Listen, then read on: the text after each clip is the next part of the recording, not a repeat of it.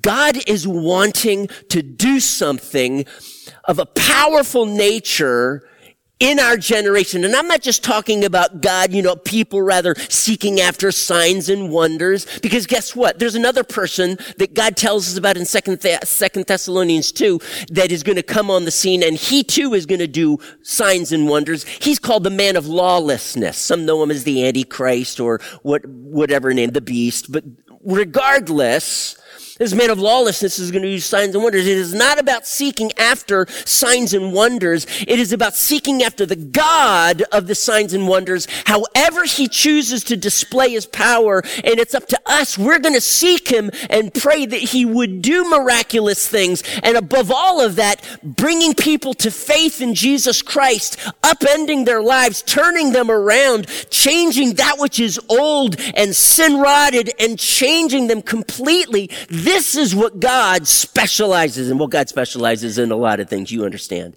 But so Lonnie Smith, I'm back on track now. That was like a five minute tangent.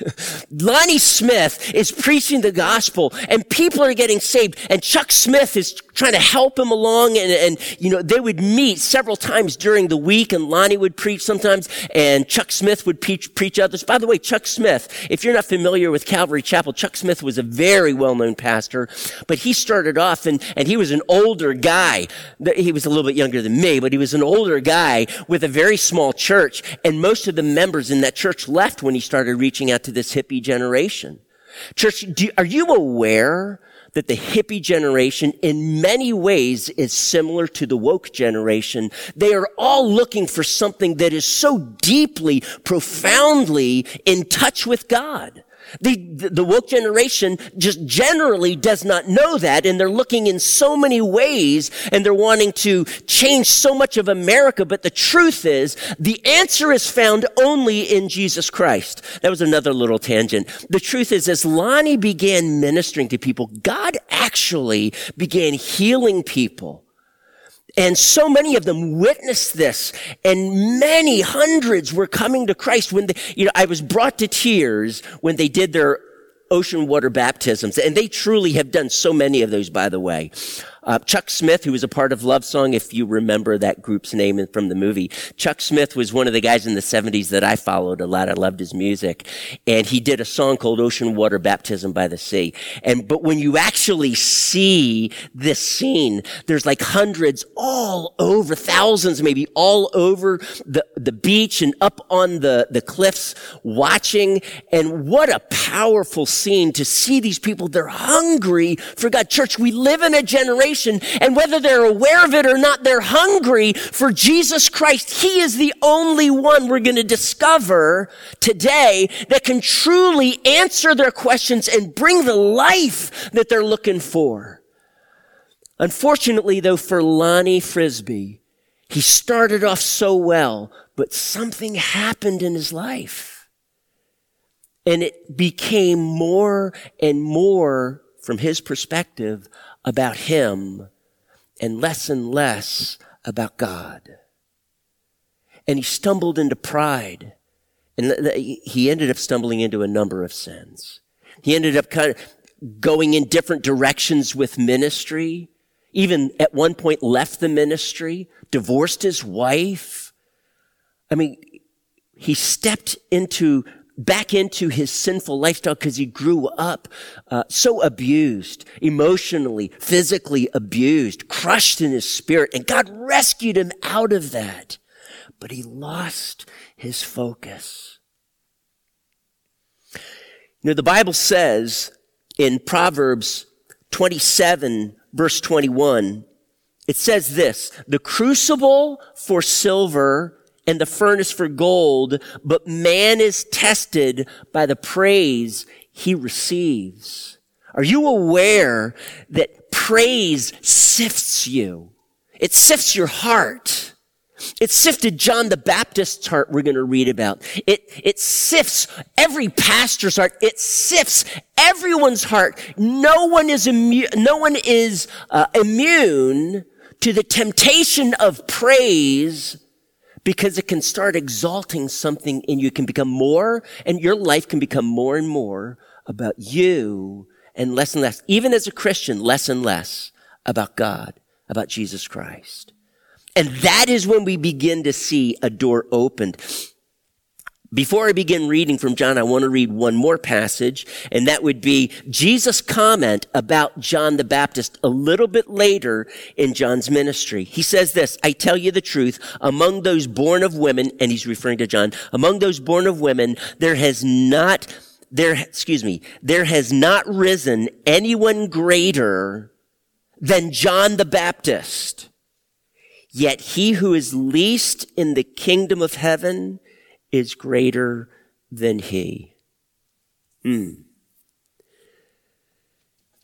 John the Baptist was a powerful man of God.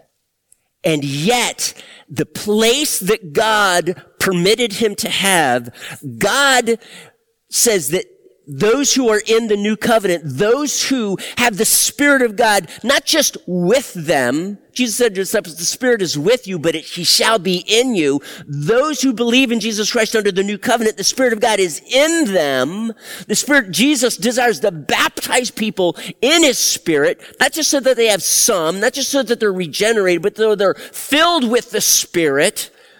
And John even though he had the Spirit, the privileges given to you through the new covenant are even greater than John. And, that, and that's his measuring stick. He's not talking about like we're all doing greater things than John the Baptist. That's not his measuring stick. Greater with regard to the blessings and the grace of God and the Spirit of God poured out upon us under the new covenant in Christ. But John the Baptist, he says, is the greatest of all of them. Just keep that in mind because as people come to John, John proves to be cut from a different cloth than someone like Lonnie, Lonnie Frisbee. And so many others, as they were receiving more and more prominent, pro, excuse me, prominence, they began looking to themselves. And you don't see that about John the Baptist. All right. So let's do this. Let's look at this story of John the Baptist at the end of John 3, starting with verse 22. After this, Jesus and his disciples went out into the Judean countryside where he spent some time with them and baptized. Now, John also was baptizing at Aenon near Salim because there was plenty of water. And people were constantly coming to be baptized. This was before John was put in prison. An argument developed between some of John's disciples and a certain Jew over the matter of ceremonial washing. They came to John and said to him, Rabbi, that man who was with you on the other side of the Jordan, the one you testified about, that was Jesus, understand? Behold the Lamb of God who takes away the sins of the world. Well, he is baptizing and everyone is going to him. Can you sense almost this sense of injustice in this? Here's the new kid on the block and everyone's going to him. John, what are you going to do about it? To John, excuse me, to this, John replied, a man can receive only what is given him from heaven. You yourselves can testify that I said, I am not the Christ, but am sent ahead of him. The bride belongs to the bridegroom. The friend who attends the bridegroom waits and listens for him and is full of joy when he hears the bridegroom's voice. Now understand this, that John is the friend of the bridegroom. Who are you? Who are you in this passage? See, you are the bride. Sorry, guys. Just the way it is. You are the bride. You are being introduced into a covenant relationship with Jesus Christ.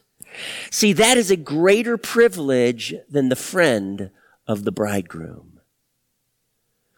The bride gets to marry the bridegroom. There is that deep covenantal relationship. John likens himself to the friend who gets to tell everybody about it. This is where he's coming from, see. And he says, this, this friend is full of joy when he hears the bridegroom's voice. Don't get me wrong. The bride is full of joy. When the bridegroom comes, there's generally in Jewish tradition a trumpet that's blown. He, sometimes he, he will call to her and she will have her bag ready. And when he does it, that means the place that he has prepared, the house that he's built, whatever it is, it's ready and he's ready to marry her. A little bit different in Jewish, Jewish tradition and how they were married at least 2,000 years ago, years ago than in America today, right? And so the bride would be very reju- exuberant to hear the bridegroom's voice. But this is John's testimony, and he's full of joy.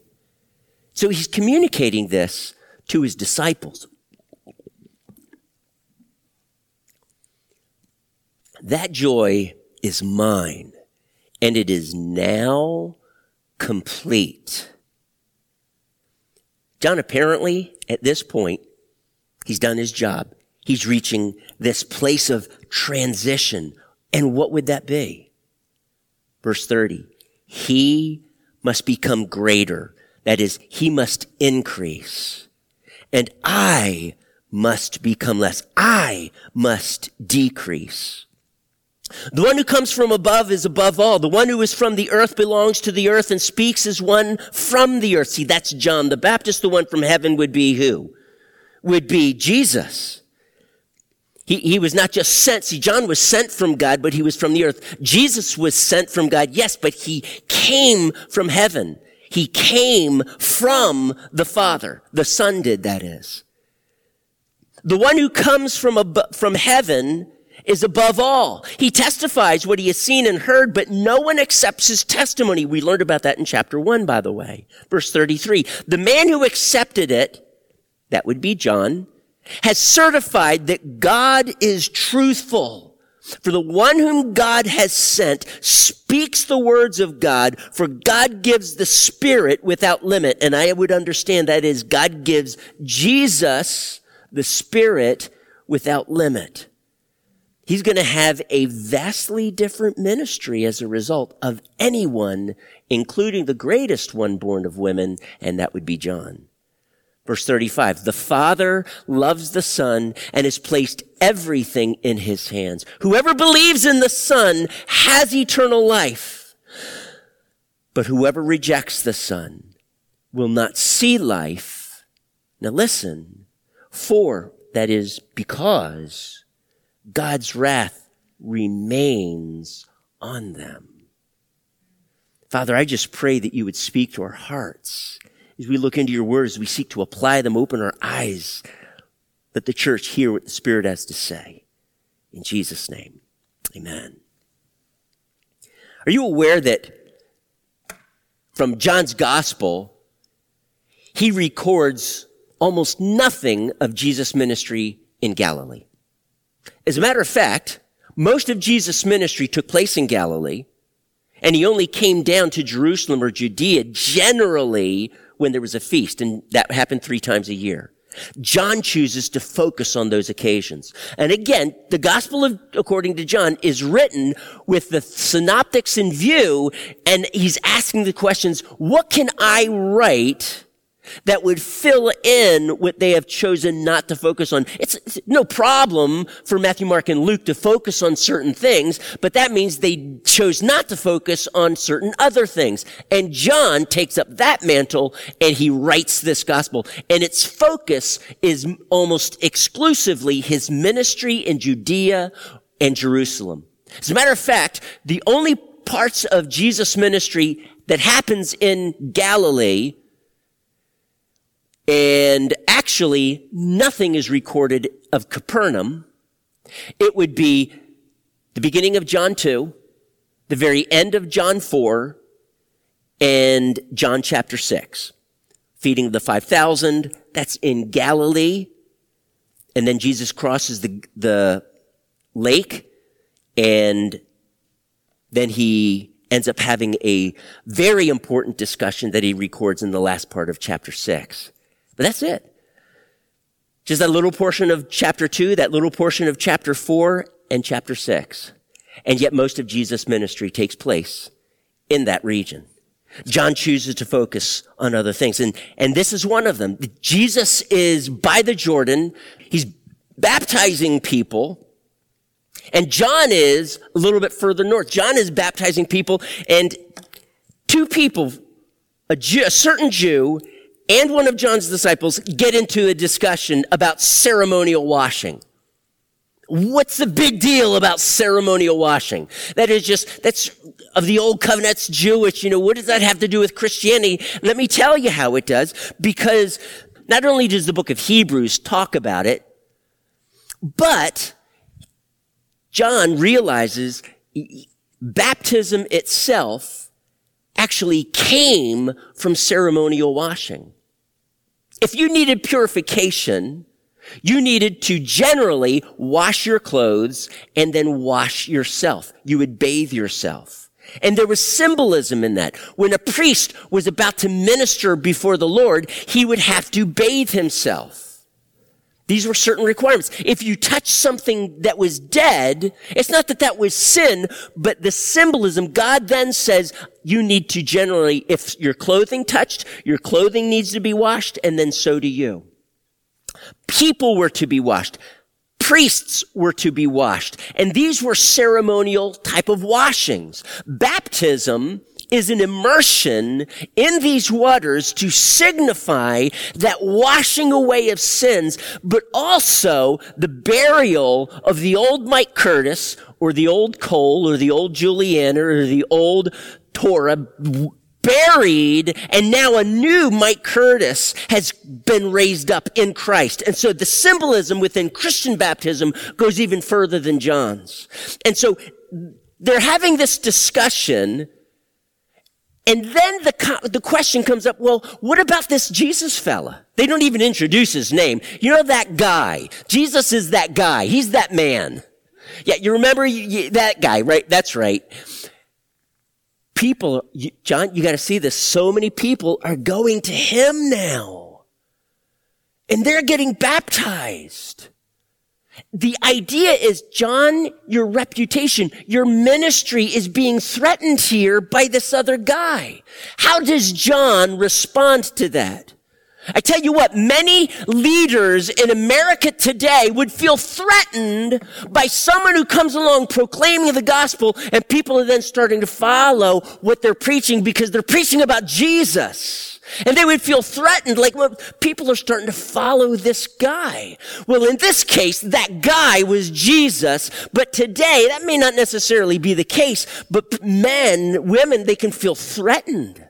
I'm losing something. I'm losing my popularity. Your, my ranking is following. And even Christians get sucked up into this idea of men just desiring, even craving men's praise. And guess what, guys? It is not just leaders. It is not just pastors. It's not just those who stand on a stage. It is every single one of us. We get sifted by men's praise. As a matter of fact, even some of the well-known that I'm going to mention here, they trusted in Jesus secretly because of what others might think.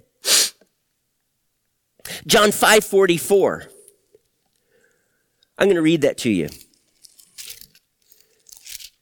John 5:44 says this. Jesus is talking to the Jews. He says, "How can you believe if you accept praise from one another, yet no excuse me, yet make no effort to obtain the praise that comes from the only God. They craved the praise of men more than the accolades, more than the affirmation, more than the praise of God. Some of them, as a result, never chose to follow Jesus Christ because of this, because they would get kicked out of the synagogue and it would ruin their career.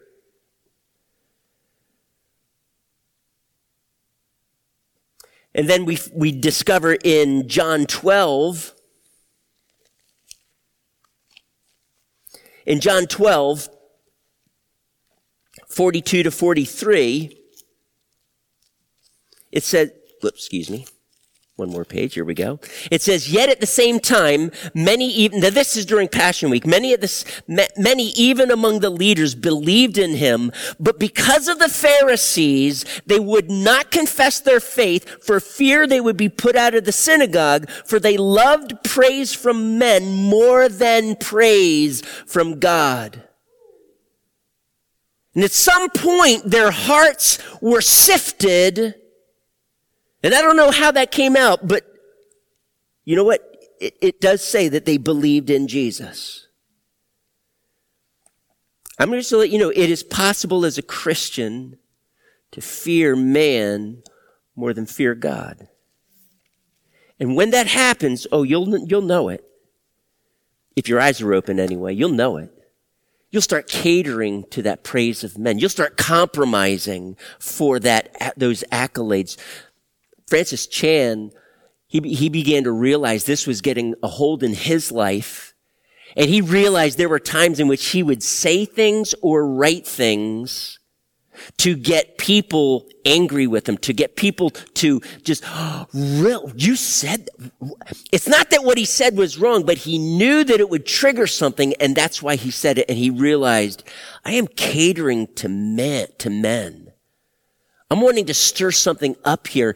And my focus, whether I stir something up or not, my focus has to be Jesus, regardless of what men think, regardless of what your boss thinks, regardless of the person who works next to you. How are you doing shining Jesus? How are you doing praying for the people that you work with? How are you doing as far as lifting up the name of Jesus and as you have opportunity sharing Christ? Now, you can do this even in the confines, say, for example, uh, my oldest daughter, when she worked in a public school, specifically UCF, as a professor there or, or teacher, there, there, were certain things she couldn't do, and so she did everything that she could do in order to spur conversations with her students about Jesus Christ. So she would set things up on her desk and people would look at them and they would ask her questions. And now that was the open door to share the gospel. I'm going to tell you this. In every situation where you work, small or great,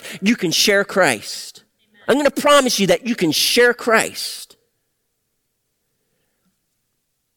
But these men, these leaders were always afraid of their jobs. They were always afraid of what other people would think or say or do to them.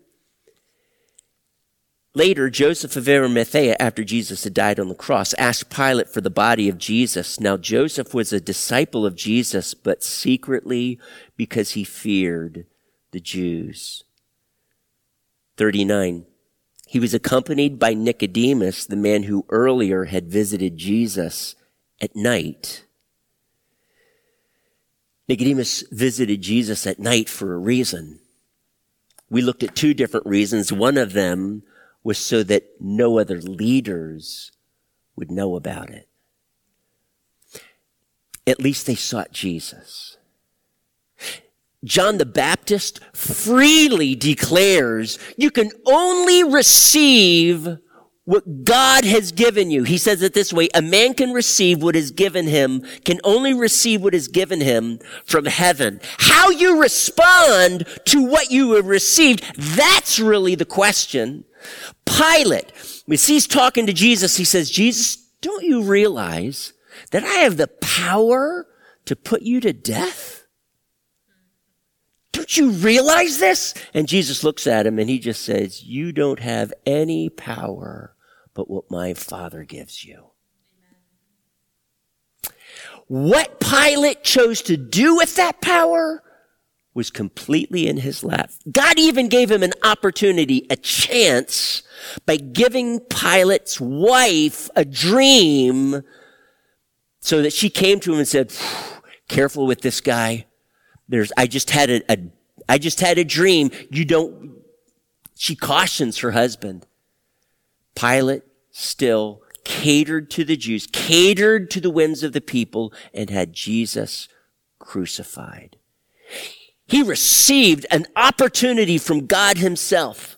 And unlike John the Baptist, he chose to increase and chose for Jesus to decrease. Or at least that's what he thought he was doing, right? And I'm just going to say, you've heard me say this before. Every plan of the devil, as conniving as it seems, as undermining of the kingdom as it seems, can only play into the very plans and purposes of God. God will take every bad thing that has ever happened in your life. And if you can entrust those things to him, he's able to bring greater good from those. Even Satan's worst that he throws at you. You can take that truth and bank on it. See, that's why James chapter 1 verse 3 says, consider it pure joy, brothers, whenever you face trials of many kinds. That is why, because even in our trials, we can trust Him and God can take those and bring about the greater good so that even Satan's worst that he throws at you can turn around to be God's greatest. Remember the cross? The greatest evil perpetrated upon the face of this earth, God turned around to be the greatest good, the salvation of men. God can do that in your life. But see, in order for that to happen, I must decrease and he must increase. It says that all things are placed into Jesus' hands. It says there in verse 35, the Father loves the Son and has placed everything in his hands. Everything. My friends, your life is not summed up in the job that you worked or how you were raised up from a mail boy to being the CEO of the company. And there are some of those stories around. It is not about the praises and the trophies that you have won or the accolades of man or how you were raised up from being poor to being rich. You can only receive what God has given you. How are you going to use it? And John is saying, here's what I'm going to do. It's Jesus time. It's not about John the Baptist. My part was simply this to point people to Jesus. How well are you doing, church, pointing people to Jesus? See, your entire life is not about you. It is about Him. It's about how you choose to live for Him. God the Father loves His Son and has given everything, including you, into His Son's hands. And eventually, See, those things are in Jesus' hands, Jesus' power and authority. Eventually, his enemies will be under his feet. We're in his hands, the enemies will be under his feet. And there's plenty of scripture that speaks to this. But even death itself, when it's in God's time, will be under Jesus' feet. I don't want to be there, church.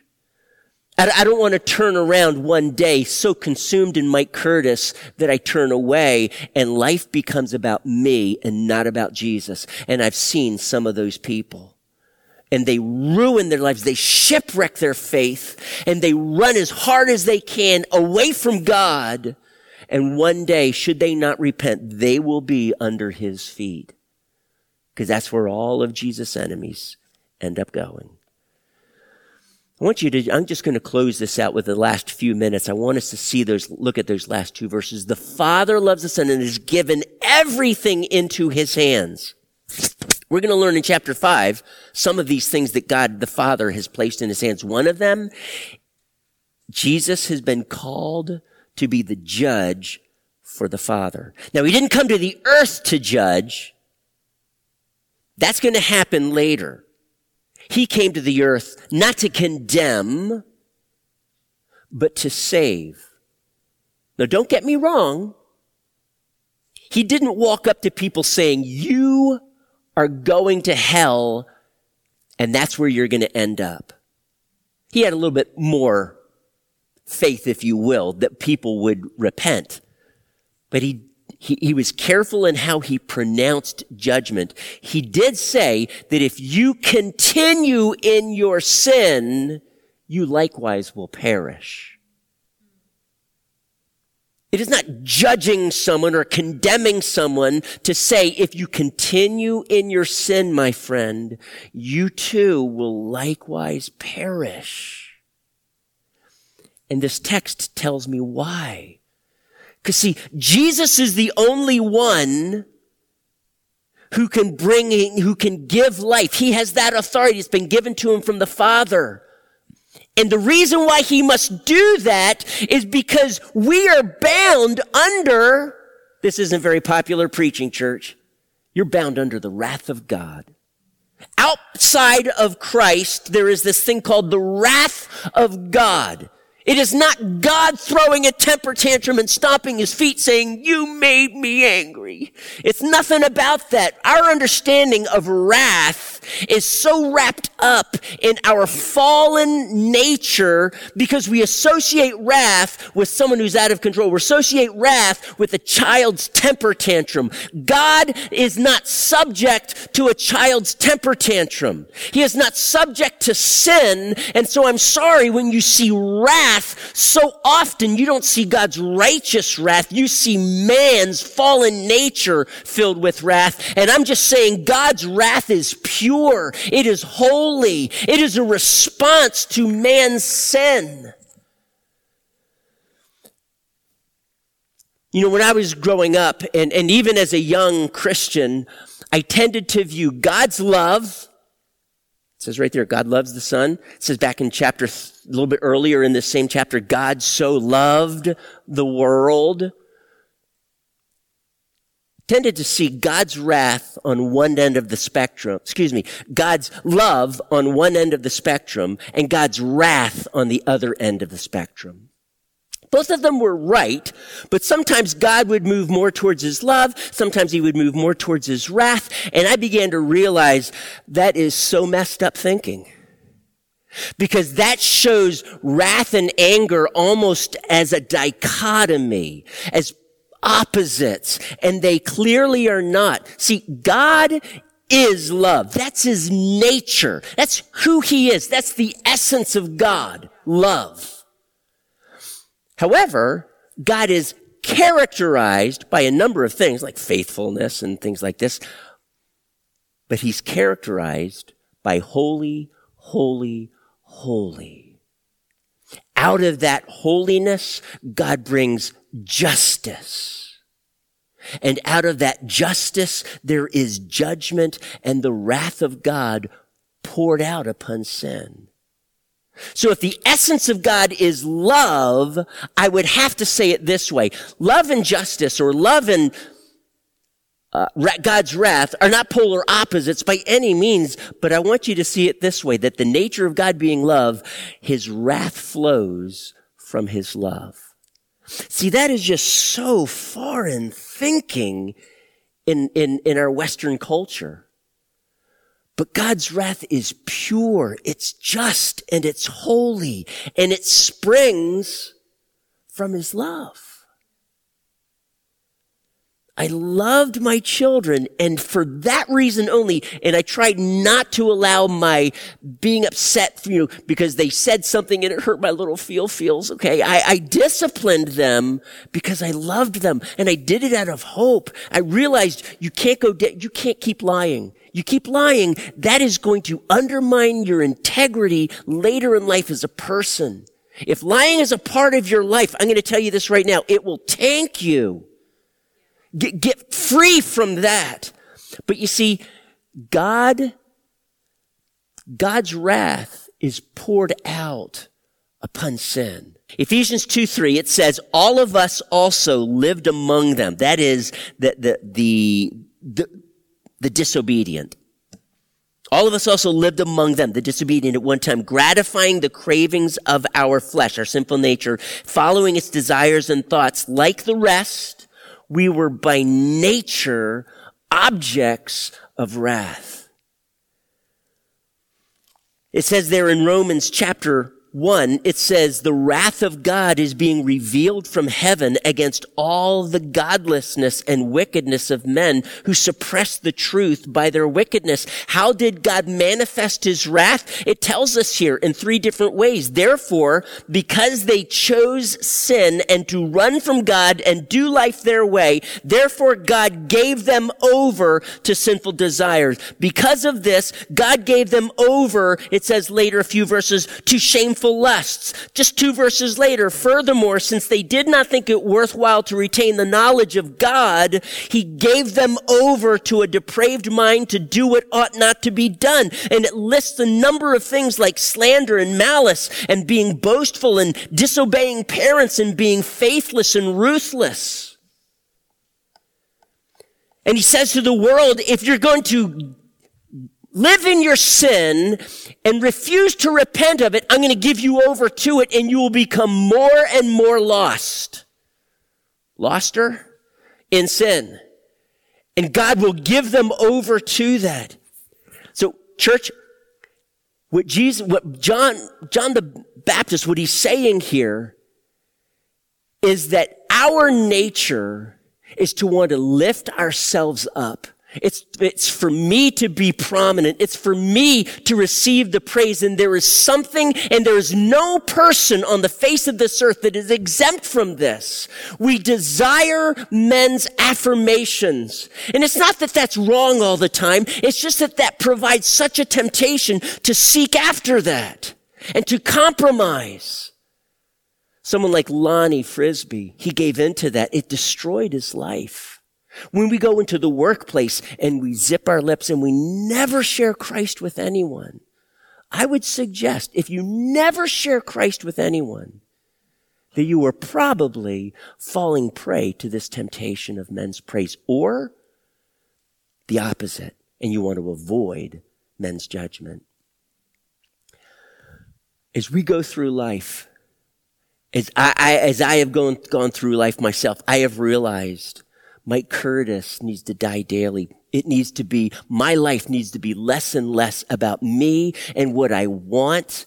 And everything must be submitted to his will because Mike Curtis must decrease and Jesus himself, the very focus of what my life and what all of our lives are about, he needs to be the one to increase. And if I miss that, I'm going to move into this direction. I'm going to move away from Christ. And we need to always keep in mind that it is Jesus. Everything is in his hands. When he becomes your everything, when we choose to follow him, there is life in that church. There's life. There's eternal life in that. There's the promise of this life. Look to the Son as He's lifted up and you will receive life in His name. We're celebrating Pentecost this weekend. Jesus, He not only promises to give you life, but He promises to baptize you in His Spirit and fill you with the power of that Spirit because that is exactly what you need in this life. Every day in your workplace, you need the Spirit to fill you so that you can be His mouthpiece, so that you can live for Him, so that people can see Jesus in you and the way you live makes the teaching of Jesus attractive. That's not Mike Curtis that just invented that that phrase. That's found in Titus 2. That is our life ambition because our life is all about Him. The greatest of men, John the Baptist, he got it. He got it. And he stepped back. You better believe it. People are following after him. And I, I, can only imagine he felt so satisfied that he had done his job and that people were flocking to Jesus instead of him. How would you feel if that was you? Would you feel maybe a bit defensive? I'm losing something here. See, John the Baptist's reputation, his sense of satisfaction, his sense of value was not wrapped up in, you know, how he was doing on social media and how many likes he got on his posts. It had nothing to do with that. It was all about Jesus. Church, can you stand with me?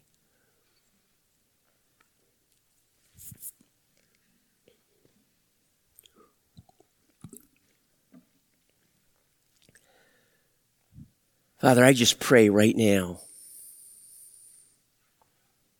Humble our hearts. Give us the right focus that we need.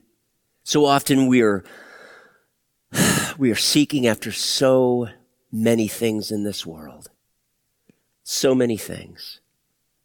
And it's not that they're all wrong. Too often, Lord, our goals are wrong and it becomes so much about me. And Jesus is more like a footnote on the pages of our life. And I would just ask today, God, would you help us? Help us to make Jesus the passion of our life. Jesus is, he's the consummate purpose and goal of everything that we do.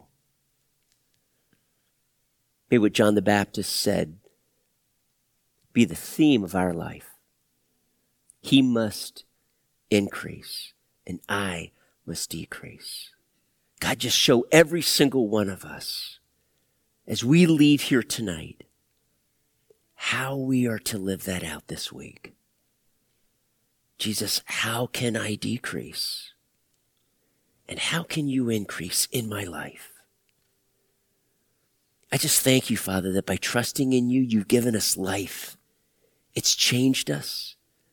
We're free from the wrath to come because of your grace and your goodness.